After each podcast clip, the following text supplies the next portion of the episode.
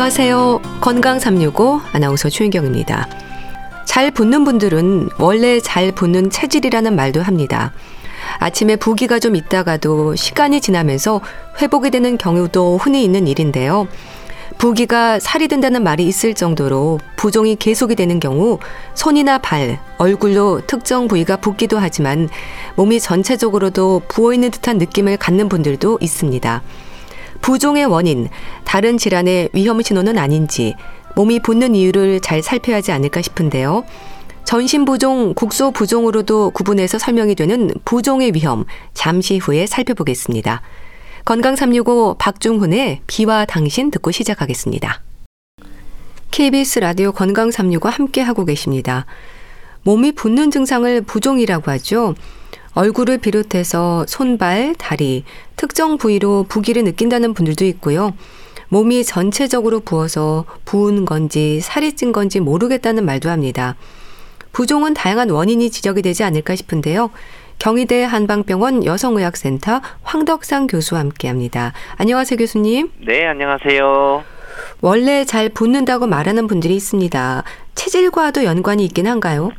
네, 기본적으로 잘 붓는다 그러면은 어, 남성들보다는 여성들이 더 많이 붓게 되죠. 예. 결국 이제 남성은 양체, 여성은 음체라고 해서 그리고 이제 여성들의 몸이 기혈 순환이 잘 안 되는 특성이 있기 때문에 그랬을 때 이제 부종이 더 잘 생길 수도 있고요.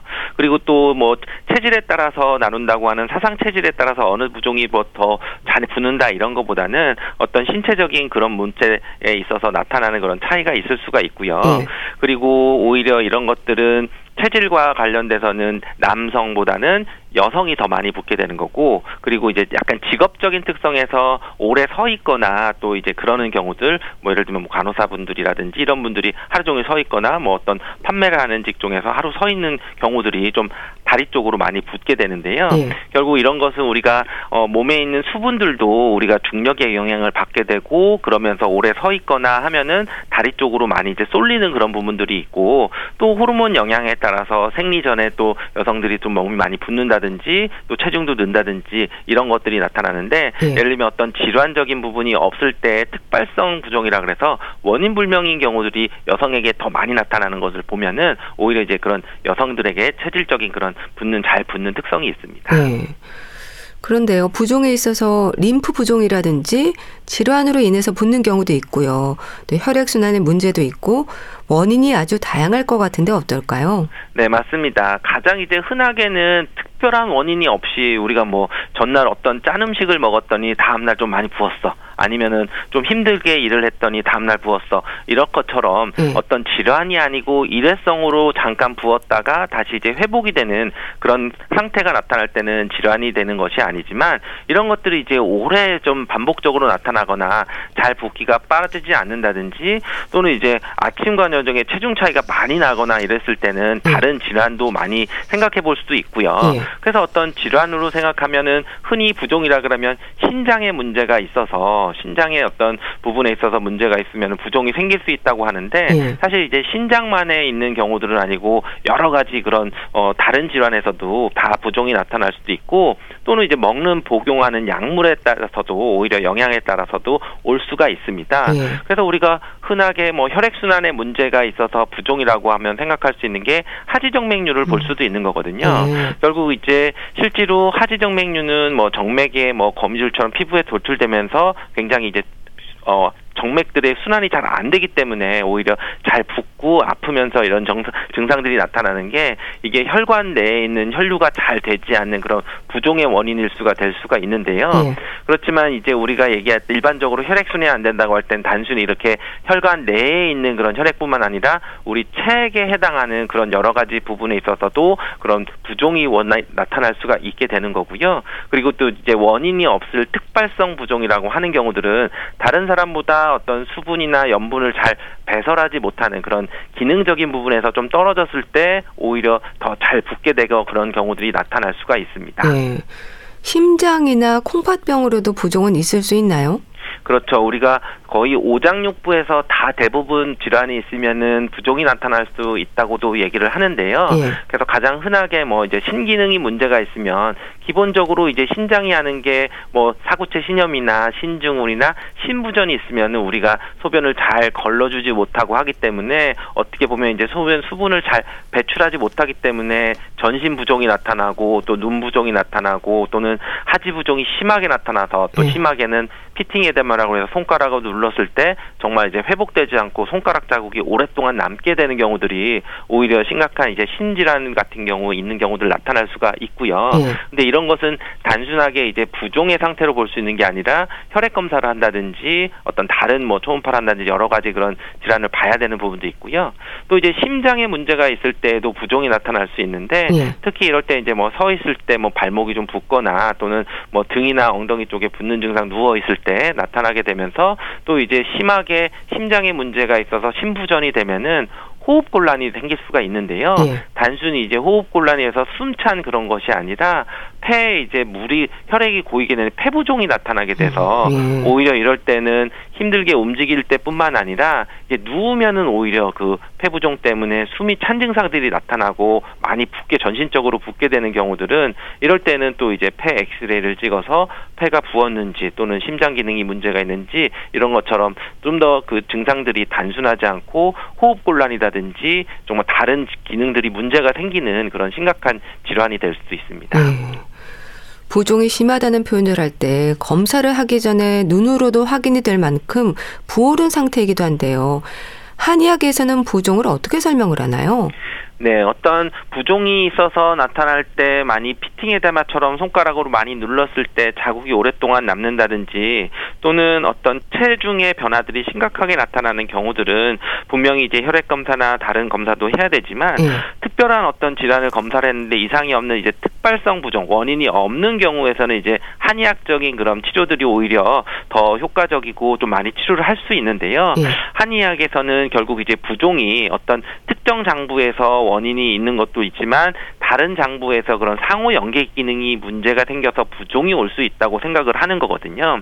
결국 이제 그런 차원에서 우리가 3초라고 해서 상초, 중초, 하초로 해서 우리 몸을 세 곳으로 나눠서 위와 아래 위와 중간 그리고 아래쪽에 있는 순환들이 잘 이루어지면은 수분도 잘 돌아가고 체력도 있고 기운도 있고 붓지도 않고 이래야 음. 되는데 네. 그런 부분들이 잘 되지 않는 예를 들면 소화기 계통에 문제가 생겨도 부을 수가 있고 또는 이제 신기능이 약해져도 또 수분을 돌리는데 또 문제가 될 수도 있고 네. 또 폐가 허해져도 기운을 돌리는 게 또 문제가 돼서 오히려 또 어, 부종이 생길 수 있는 것처럼 만약에 이제 오장육부의 특징적인 질환까지는 아니어도 기능적으로 저하됐을 때에도 각각 뭐 비장이나 폐장이나 신장이나 삼초의 기능 저하로 인해서도 부종이 생길 수도 있고 그거에 대해서 처방을 했을 때 이런 특발성 부종 같은 경우들은 잘 치료가 되고 있습니다. 네.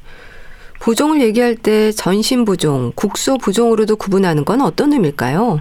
네, 일단 붓는 부위가 어느 부위냐에 따라서 이제 바로 이제 볼 수가 있는데요. 결국 이제 전신 부종은 뭐 특정 부위가 아니라 전체적으로 다 부어서 이제 뭐 부종이 나타나는 경우들이 될 수가 있는데 네. 이런 경우들은 이제 그 전신 부종이 나타나는 특징적인 질환들이 있습니다.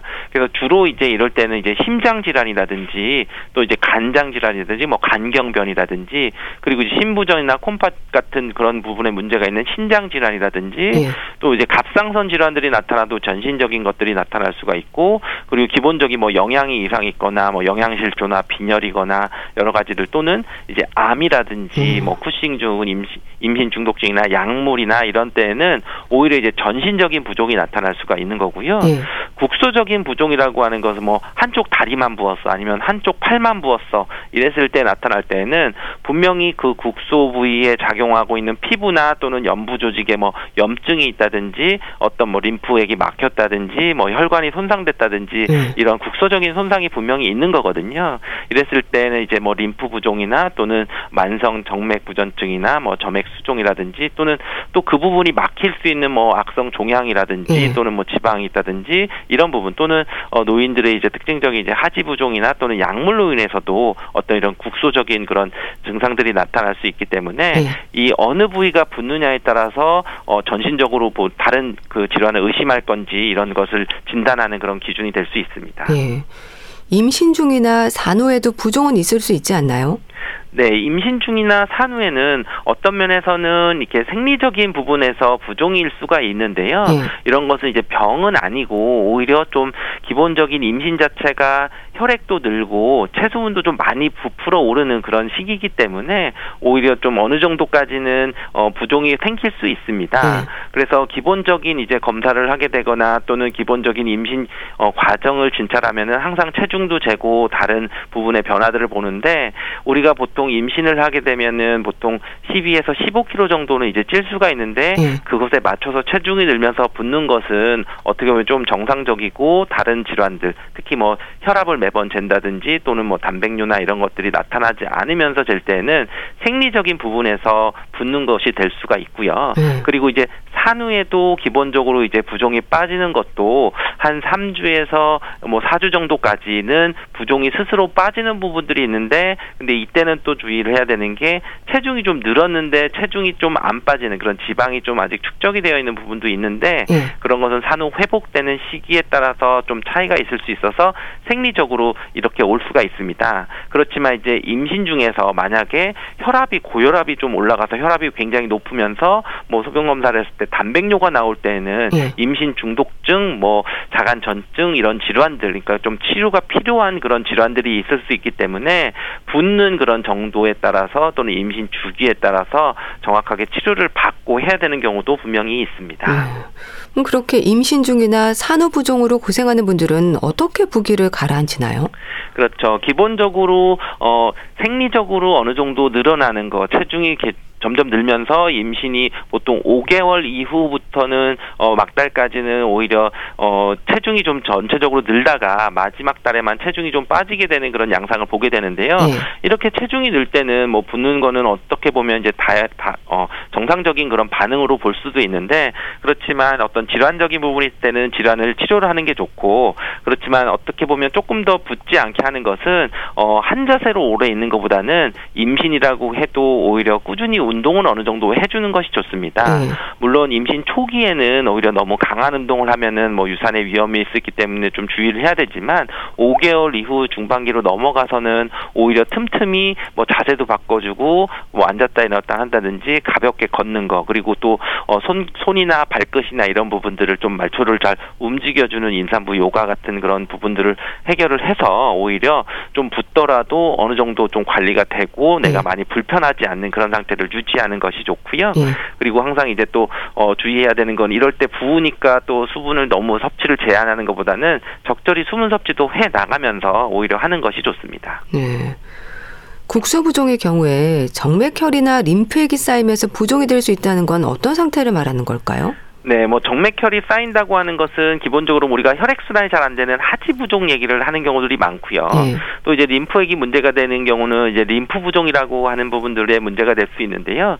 결국 이제 우리 몸에서는 크게 세 가지 순환기로 동맥이라고 하는 동맥혈이 도는 그런 부분들이 있고 네. 또 이제 정맥혈이라고 하는 부분들과 그리고 림프 순환계들이 있는데요.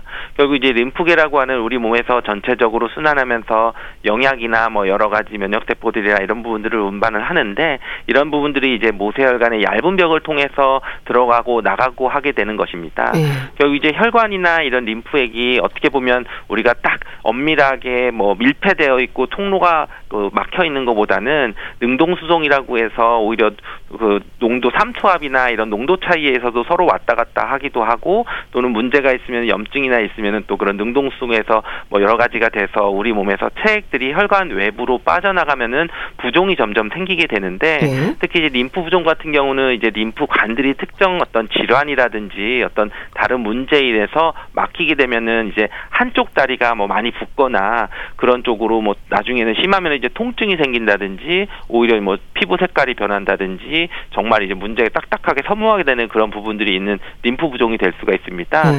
뭐또 우리가 흔히들 이제 유방암 환자들 같은 경우에도 유방암 수술을 하면서 어 림프를 절제를 하는 경우도 있어서 그런 경우에는 이제 그 림프절이 막히게 되면은 오히려 한쪽 팔로 림프 부종이 되면 굉장히 많이 붓게 되는데 네. 그래서 이제 그런 부분들은 이제 림프 부종이 생기지 않도록 좀 주의를 해야 되는 것도 있고 만약에 어떤 특정 부분들에 있어서 뭐 한쪽 팔과 한쪽 다리 뭐 양쪽을 비교를 했는데 네. 둘레가 뭐 1cm 이상이 되면은 어 한쪽에 더 많이 부은 거기 때문에 이런 경우는 국소적으로 림프 부종을 의심할 수 있기 때문에 그런 경우는 또 바로 치료를 하고 진단을 해가지고 오히려 치료 초기부터 관리를 하고 치료를 해야 되는 경우도 분명히 있습니다. 네.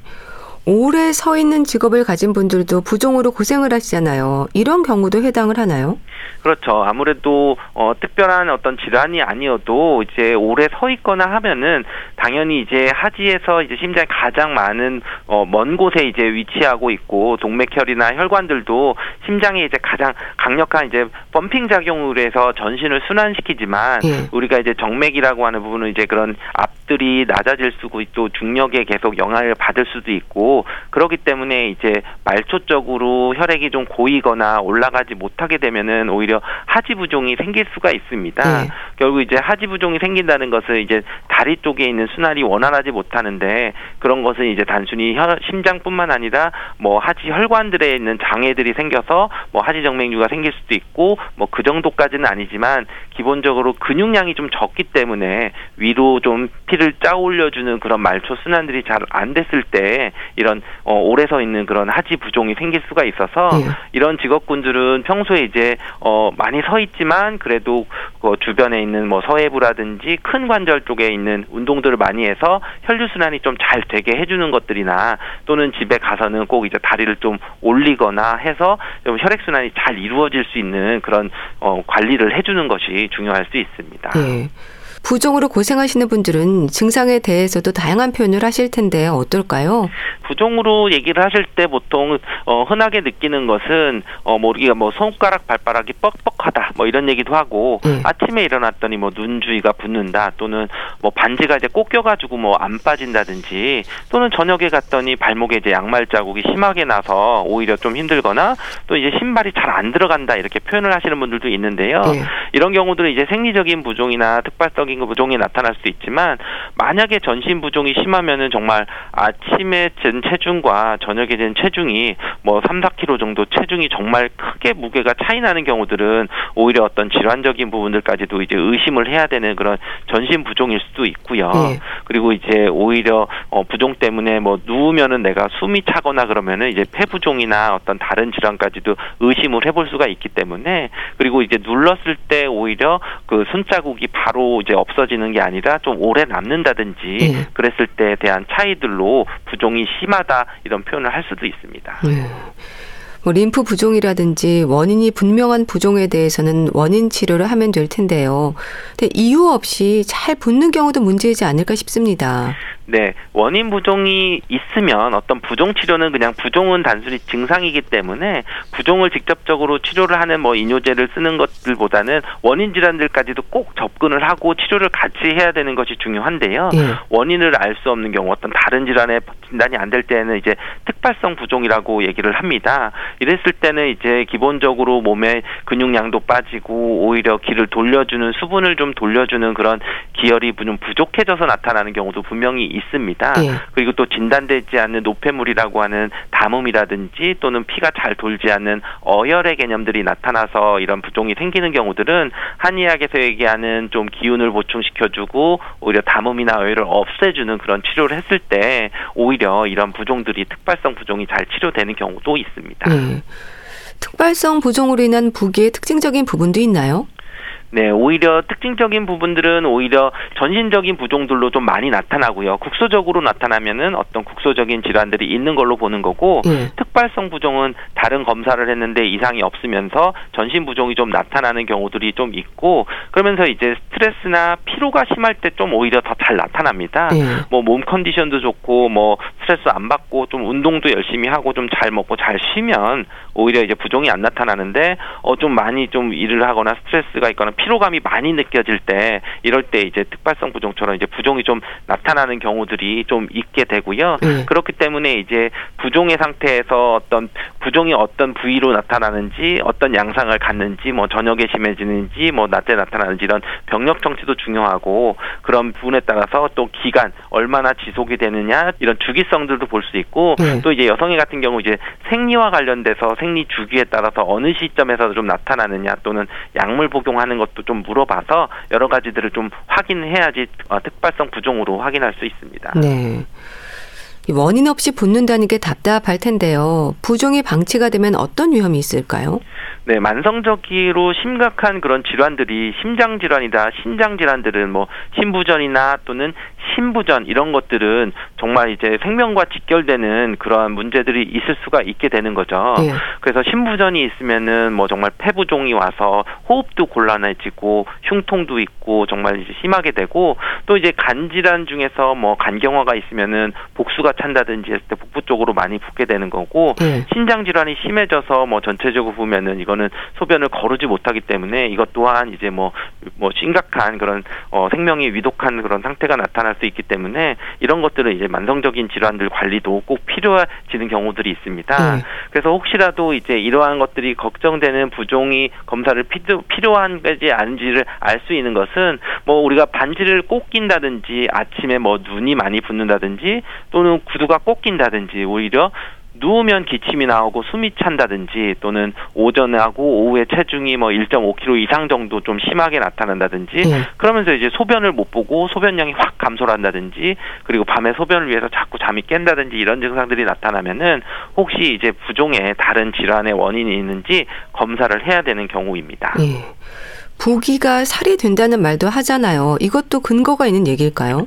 네, 이런 흔히들 이런 얘기를 많이 하시는데요. 예. 사실 그렇지만 이제 부종은 엄밀히 얘기하면은 어 수분이나 뭐 체, 체액이 좀 많이 늘어나는 체수분이 많이 늘어나는 쪽으로 보는 거고요. 비만, 살이라고 하는 것은 지방을 얘기를 하는 겁니다. 예. 결국 이제 어, 두 가지 형태가 있을 때 우리가 몸이 무겁고 좀 많이 붓는 것처럼 나타나지만 실제로 부종은 우리 몸에 있는 체 수분이 되는 거고 그리고 이제 에너지와 축적이 되는 지방하고는 엄밀히 다른 거죠. 예. 그래서 어, 물론 이제 우리가 임신 출산 과정에서 오게 되는 이제 어, 체중 임신 과정에서 체중이 늘고 부종이 있다가 나중에 살이 안 빠지니까 이게 두 가지가 이제 같이 나타나는 거 아니냐고 얘기를 하지만 네. 엄밀히 따지면 이제 부종은 아침 저녁에도 이제 체중 변화가 나타날 수 있는 거고 비만은 뭐 하루 운동하거나 뭐 하루 조금 굶는다고 해서 아침 저녁이 그렇게 크게 차이가 나지는 않는 거거든요. 네. 비만이 이제 지방을 연소를 시키고 체중이 줄어가는 것은 이제 하루 만에 막 음. 바뀌는 것보다는 네. 특정 일정 기간 동안 이제 꾸준히 관리를 했을 때 어, 변화가 있는 거기 때문에 부종과 비만은 엄밀히 다르다고 볼 수 있습니다. 네.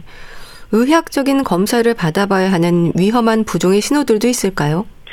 네, 기본적으로 이제 다리에 하지에 통증이 많이 나타나거나 또는 이제 호흡이 곤란해지는 그런 숨이 차는 그런 증상들이 나타나고요. 예. 그리고 또 이제 만약에 다리 부종이 나타날 때 그 부종 부위에 열감이 있거나 또 이제 부종 부위를 눌렀을 때 통증이 심하게 있거나 또는 부종이 있는 그런 부위 아래쪽으로 굉장히 뭐 피가 잘 안 통하는 것 같고 힘이 안 들어가는 증상들이 있거나 예.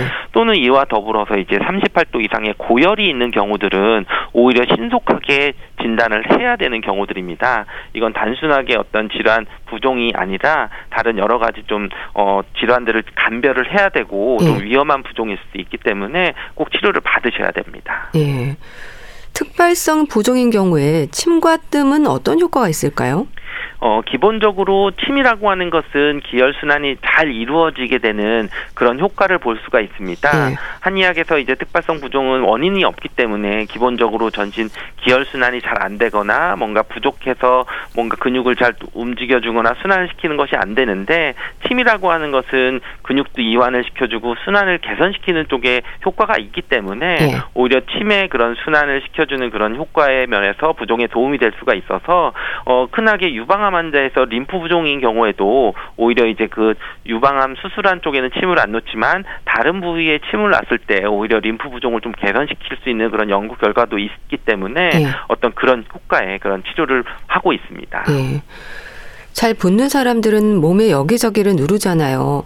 효과를 기대할 수 있는 지압점도 있을까요? 네, 가장 많이 부을 때 이제 다리 쪽 부종이 많이 부어서 우리 얘기를 할 때 첫 번째 자리 이제 삼음교라 그래서 우리 어 다리 안쪽에 무릎 종 내과 어 그러니까 복숭아 안쪽 복숭아뼈 위쪽에 손가락 세 번째 중간쯤 돼서 다리 위에 올라오는 자리에 삼음교라고 하는 자리가 있거든요. 예. 결국 이제 이런 것이 우리가 음에 해당하는 경락들이 세 경락이 만나는 자리라서 결국 이제 음과 관련되는 수분과 관련되는 중요한 자리이기 때문에 이 삼음교 자리를 좀 지그시 눌러주는 것도 좋고요. 네. 그리고 우리가 승산이라고 하는 자리는 종아리 뒤쪽 보면은 우리가 딱 까치발을 들거나 하면 이렇게 어, 하트 모양으로 갈라지는 그런 부위가 딱 있거든요. 네. 그랬을 때 그 부위를 다 정중앙을 눌러주면 굉장히 아픈 부위가 있는데 그 부분이 이제 승산혈 자리라고 하는데 그 승산혈 자리를 지그시 눌러주면은 어떤 이제 혈액 순환이나 우리가 펌프 작용을 해줄 수 있는 그런 부분들이 될 수 있어서 다리 쪽으로 많이 쥐가 나거나 좀 부을 때는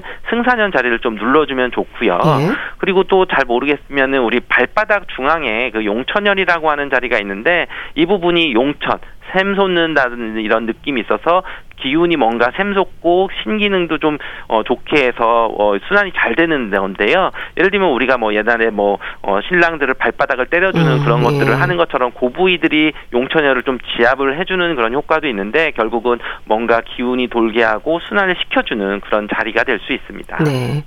또 부종을 가라앉히기 위해서 호박이 좋다는 말도 하는데요.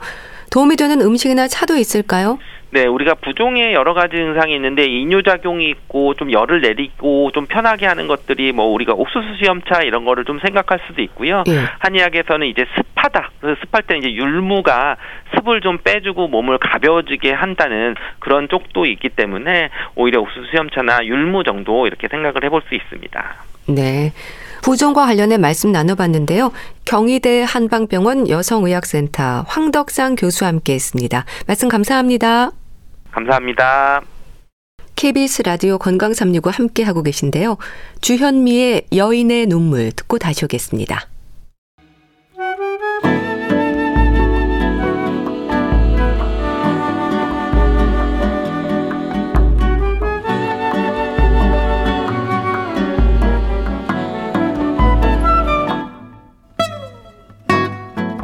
건강한 하루의 시작. KBS 라디오 건강 365. 최윤경 아나운서의 진행입니다. KBS 라디오 건강 365 함께 하고 계십니다. 건강 책 정보 북컬럼니스트 홍순철 씨 자리했습니다. 어서 오세요. 네, 안녕하세요. 오늘 소개해 주실 책은요. 적게 먹는 일이 이리도 깊은가 싶을 정도로 심오하네요. 누구나 알지만 아무도 모르는 소식의 과학 어떤 내용인가요? 예, 소식의 과학 앞에 누구나 알지만 아무도 모르는 네. 이런 지식가 붙어 있습니다. 예. 퀴즈 하나 낼까요? 건강하게 살려면 음.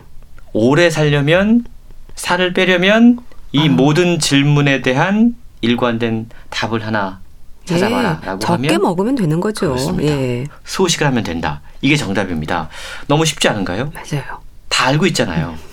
근데 소식이라고 하는 게 말은 너무 쉬운데요. 실천하기 쉽지 않다라는 것을 아, 우린 잘 알고 있습니다. 그렇죠. 소식이 몸에 좋다라는 걸 알고 있지만 보다 구체적으로 아니 과학적으로 소식이 어떤 과정을 거쳐서 우리에게 그렇게 어, 이익을 가져다 주는지 유익을 가져다 주는지 우리는 잘 알지 못하는데요. 바로 오늘 소개해드리는 책에 그 이유가 소개가 되고 있습니다. 예.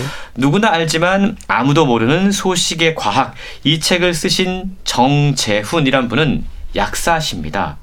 그리고 음식 관련 글을 쓰는 food writer인데요. 예. 책에 자기소개를 되게 재미있게 해놨더라고요. 주변 사람들이 food fighter인지 food writer인지 헷갈려 할 정도로 자신은 먹는 거에 진심이다. 음. 캐나다 이민 시절에 100kg 직전까지 체중이 불었다가 20kg 이상 감량하면서 음식 환경이 체중에 미치는 강력한 영향력을 체험했다고 그럽니다. 예. 그리고 그 이후에 체중을 비교적 잘 관리를 했는데 이 코로나 팬데믹 기간 동안에 집에 너무 오랫동안 있다 보니까 집에서 요리를 직접 해서 먹는 일이 늘어났다고 그럽니다. 다시 살이 쪘다고 그래요. 그리고 이번 책을 쓰면서 자신의 몸을 실험 대상으로 삼아서 소식을 해본 겁니다. 네. 실제로 9kg을 감량하면서 이 책을 썼다라고 밝히고 있습니다. 네. 그러니까 적게 먹고 많이 움직이는 게 건강 습관이라는 건 아마 다들 아실 텐데요. 일단 저자가 약사시네요. 그렇습니다. 상당히 다양한 활동을 하는 젊은 약사인데요. 말씀하신 것처럼 소식이 몸에 좋다. 라는 걸 알고 있어요. 예. 근데 소식을 하면 진짜로 수명도 늘어나는 걸까? 왜 나이가 들면 모든 사람들이 당뇨 위험에 직면하게 되는 걸까? 약물을 통해서 우리는 우리 몸에 대해서 무엇을 또 어떻게 알 수 있을까? 다양한 질문들이 책에 소개가 되고 있다는 겁니다. 예. 또 소식 그러면 요즘 간헐적 단식. 맞아요. 그리고 음. 끼마다 좀 먹는 양을 줄이는 그런 방법. 예. 과연 어떤 것이 효과가 좋을까에 대한 궁금증도 생기는 거죠. 요즘 식단 조절에도 관심들이 되게 많고요. 또 요즘 다이어트 약물 구입해서 먹는 분들도 상당히 많이 있습니다. 예. 이런 것들에 대한 궁금증을 책은 해소해 주고 있는데요. 이 책에서 이야기하고 있는 소식은 단순한 미용 목적의 다이어트를 위한 소식이 아닙니다. 그리고 그렇다고 무작정 굶는 것도 아니에요. 예. 책에서 말하는 소식은 우리 몸을 근본적으로 개선하고 건강하게 그리고 오래 살기 위해서 총체적으로 찾아야 되는 가장 유능한 비결인데요. 저자는 소식에 대한 연구를 하다가 500여 년 전에 한 사람이 쓴, 쓴 책을 발견하게 됩니다. 예. 500년 전에 이미 소식을 실천하면서 전파하기도 했던 이탈리아의 알비제 코르나로 라는 사람을 책에 소개하고 있는데요. 이 이탈리아의 알비제 코르나로는 30대 초반에 당뇨병, 관절염, 통풍 등의 증세를 보였다고 그럽니다. 예. 심지어 음. 머지않아 죽게 될 겁니다. 라는 시한부 판정까지 받았던 거죠. 아. 그런데 의사가 마지막 희망일 수 있으니까 식단 조절을 해봅시다. 식습관을 개선해 봅시다. 라고 이야기했다고 그래요. 이게 지금 500년 전 이야기입니다. 네. 그리고 실제로 식습관을 개선해서 극적인 변화를 맞이하게 됩니다. 자신의 생명을 구했을 뿐만이 아니라 다른 사람들에게 식습관을 바꿔라 라고 권하는 열렬한 소식 전도사가 됐는데요. 저자는 이 책을 통해서 500년 전에 원조 소식 전도사가 있었다. 그가 바로 알비제 코르나로다. 그가 남겼던 책들 그리고 그로부터 영향을 받은 수많은 근현대의 항노화학자들의 이야기, 예. 연구자들의 연구 논문들을 소개하면서 자연스럽게 소식이 우리 몸에 어떻게 이롭게 작용하는지를 소개하고 있는 겁니다. 예. 그러니까 의사가 시키는 대로 하면 효과를 얻을 수 있다고 하잖아요. 소식의 효과를 경험으로 알게 되는 결과들이 실제로 많은 거죠. 그렇습니다. 우리가 막연히 소식이 몸에 좋다 라는 건 그냥 상식으로 알고 있는 거잖아요. 예. 오래전부터 그런 상식이 있었습니다. 근데 이걸 과학적으로 입증하는 건 쉽지 않았다고 그럽니다.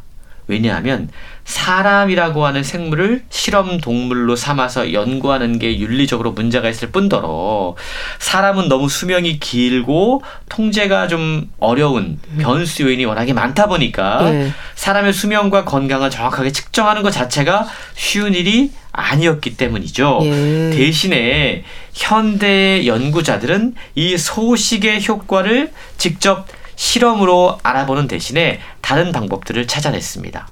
각종 억제제 그리고 약물 이런 것들을 통해서 소식의 효과를 흉내내는 여러 가지 연구 방법들을 지금 대체적으로 해보고 있다라는 거죠. 예. 예를 들자면 지금 미국에서 엄청난 각광을 받고 있으면서 우리나라에도 도입 예정인 유명 다이어트 신약이 있다고 그럽니다. 아. 책에 그 약물명이 소개가 되는데 예. 제가 구체적으로 말씀드릴 수가 없고 그것 역시도 원래는 당뇨병 치료제로 개발된 약이었다고 그래요. 근데 이게 지금은 다이어트 약으로 돌변해서 많은 사람들에게 혁신적인 다이어트 효과를 만들어내고 있거든요. 이런 과정들을 설명하면서 지금 소위 말하는 살 빼는 약의 기전이 어떻게 작동을 하는지 예. 그리고 이런 약들이 우리 몸에서 어떠한 일들을 만들어내는지 이런 것들을 통해서 소식이 실제로 우리 몸에 어떠한 영향을 미칠, 미칠 수 있는지 알 수 있다라고 설명하고 있는 겁니다. 예. 약이 해결해 준다는 생각이 위험하다는 지적들은 계속 나오고 있는데요. 그러니까 필요에 따라 처방이 되기도 하지만 내 몸 상태에 따라 잘 적용이 돼야 할 것 같습니다. 뭐 소식이라고 해서 무조건 적게 먹는 건 아닐 것 같은데요. 뭘 먹는지도 중요하고 여러 요인들이 있잖아요. 그렇습니다. 책에 보면 일관적으로 어, 우리가 보통 뭘 먹느냐에 대한 이야기를 많이 하지 않습니까? 예. 근데 저자는 질보다 양이 중요하다라고 음. 이야기합니다. 그러니까 양에 대해서 일단 획기적으로 줄이는 게 필요하다는 이야기를 하고 있고요. 예. 그리고 저자는 이, 이 소식에 대한 이야기를 할 때마다 우리의 의지가 왜 자꾸 꺾이는지에 대한 부분들을 먼저 밝혀내야 된다고 이야기를 해요. 예.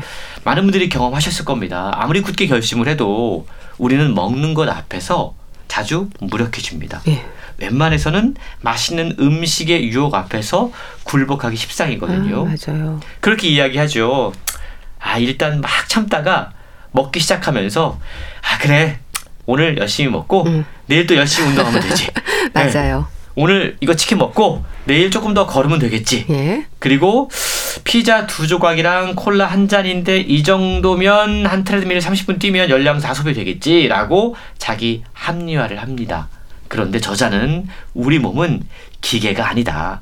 인풋과 아웃풋이 정확한 그런 단순한 기계가 아니다라고 이야기합니다. 예.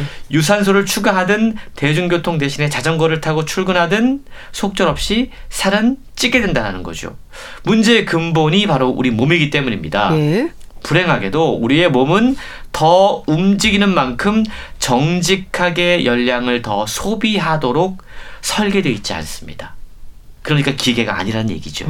가령 운동으로 100kcal 칼로리를 더 소비한다고 가정을 해보죠. 예. 그러면 실제로 몸이 추가로 소비하는 열량은 72kcal 칼로리에 그친다고 그럽니다.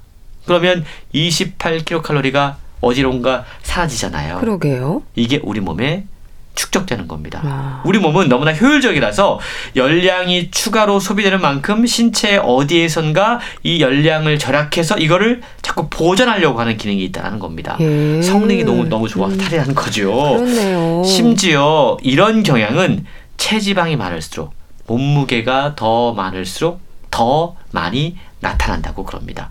그래서 체지방이 많은 사람은요, 100kcal를 운동으로 소비한다고 하더라도 실제 추가 소비 열량은 50kcal에 그칩니다. 나머지 50은 우리 몸 어딘가에 쌓여 있고 보존되는 것입니다. 예. 음식과 운동은 언제나 함께 다니는 친구죠. 그리고 필요한 경우 처방되는 약제들도 있는 건데, 뭐 최근 일론 머스크 등 해외 유명 인사가 비만 치료 주사제를 맞고 음, 체중을 줄였다는 기사가 보도되기도 했는데, 근데 무조건 따라하는 게 좋은 건 아닌 거겠죠. 그렇습니다. 일단 약물에 대해서는 조금 우리가 조심스럽게 접근할 필요가 있고요. 예. 예, 미국 사례이긴 하지만 아직까지 우리나라에는 들어오지 않은 상황이기 때문에 사실 이런 기사를 소개해 드리는 것도 약간은 조심스러운 측면이 있습니다. 하지만 이게 나중에는 보편적인 방법이 또 될 수도 있다라는 걸 우리 또 염두에 둬야 되는데요. 예. 사실 이러한 약들은요. 식사 후에 우리 몸의 소장에서 분비되는 GLP-1이라고 하는 호르몬을 약으로 개발한 거라고 그래요. 음. 그래서 GLP-1은 식후에 소장에서 분비돼서 췌장에서 인슐린 분비를 촉진하고 위장 운동을 느리게 하고 식욕을 억제하고 포만감을 증가시킨다고 그럽니다. 예. 그래서 당뇨병과 비만에 큰 효과를 보이는데요. 비만 환자에게 15에서 20% 체중 감소를 일으킨다고 그럽니다. 이게 지금까지 발견된 약물 효과로는 기대할 수 없었던 상당히 놀라운 효과가 지금 나오고 있는데 예. 물론 여러 가지 부작용에 대한 검증을 해야 되기 때문에 사실 어, 그런 것들이 좀 필요합니다. 근데 이 책에 이런 것들이 소개가 되고 있는 이유는요, 이런 약을 권장하겠다는 게 아니라, 이런 약물이 우리 몸에서 작동하는 원리를 이용하고 이해하자라는 겁니다. 결국 소식을 통해서 똑같은 효과를 볼 수 있다는 겁니다. 예. 소식으로 섭취 열량을 제한하면 인슐린 농도가 낮아지고 인슐린 민감도가 향상된다고 그럽니다. 2016년 연구에서 이미 섭취 열량을 제한하는 것이 인슐린 유사 성장 인자의 농도를 낮출 수 있다라는 결론이 나왔다라는 거죠. 예. 그런데 사람마다 이 인슐린의 분비가 다르고요. 또 여러 가지 열량들을 소비할 수 있는 능력이 다릅니다.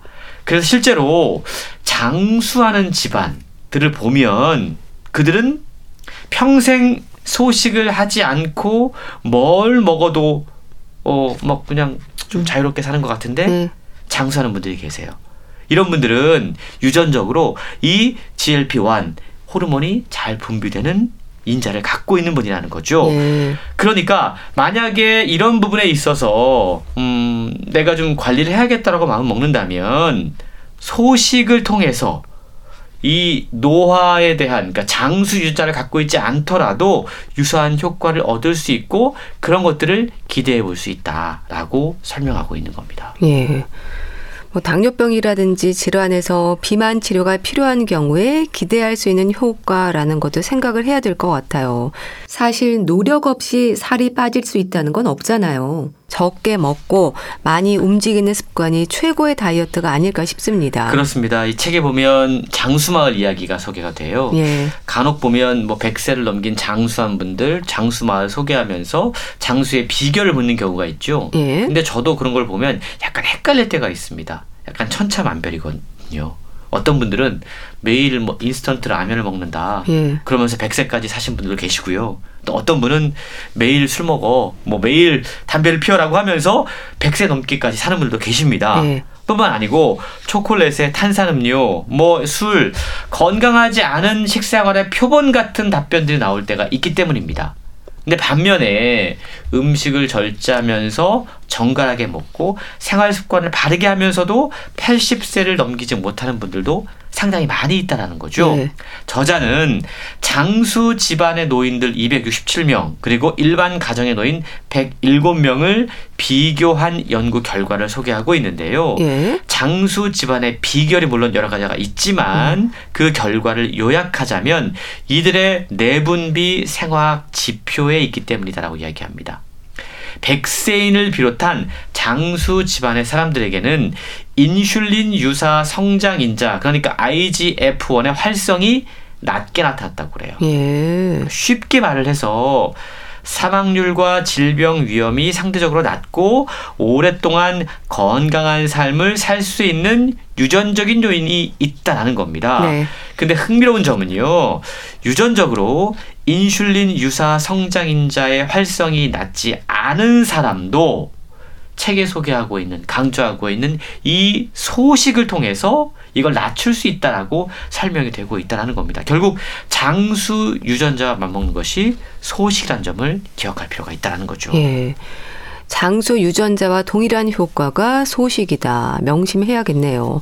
자, 어떻게 뭘 얼마나 알맞게 먹어야 할까? 진정한 의미의 소식에 대해서도 생각을 해야 될 것 같아요. 그렇습니다. 운동 역시 중요한데요. 예. 소식으로 영양실조 없이 섭취 열량을 제한하는 식사법 이걸 계속 지속하면 수명을 연장하면서 노화로 인한 질환을 늦출 수가 있습니다. 네. 근데 책은 요즘 그런 얘기 많이 하죠. 나이는 먹어도 늙지 않는다. 네. 노화와 노쇠의 차이가 있다고 그럽니다. 노쇠는요, 신체 기능의 급격한 저하로 정상적인 일상 활동을 할 수 없는 상태가 노쇠입니다. 예. 신체와 정신 기능이 정상보다 심각하게 줄어들면 살아 있어도 할 수 있는 일이 거의 없죠.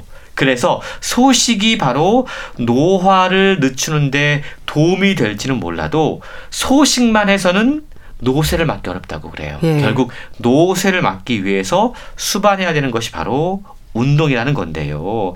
책에 보면 다양한 방법을 통해서 소식이 우리에게 어떻게 유익하게 작동하는지를 이야기해주고 있는데 예. 저자가 자신의 몸을 실험 대상으로 삼아서 실천한 내용이 포함되어 있기 때문에 훨씬 더 생동감 있게 책의 내용을 읽으실 수가 있습니다. 네. 소개해 주신 누구나 알지만 아무도 모르는 소식의 과학 잘 들었습니다. 북콜럼니스트 홍순철 씨와 함께 했는데요. 감사합니다. 고맙습니다. 이연실의 목로 주점 보내드리면서 인사드릴게요. 건강365 아나운서 최인경이었습니다. 고맙습니다.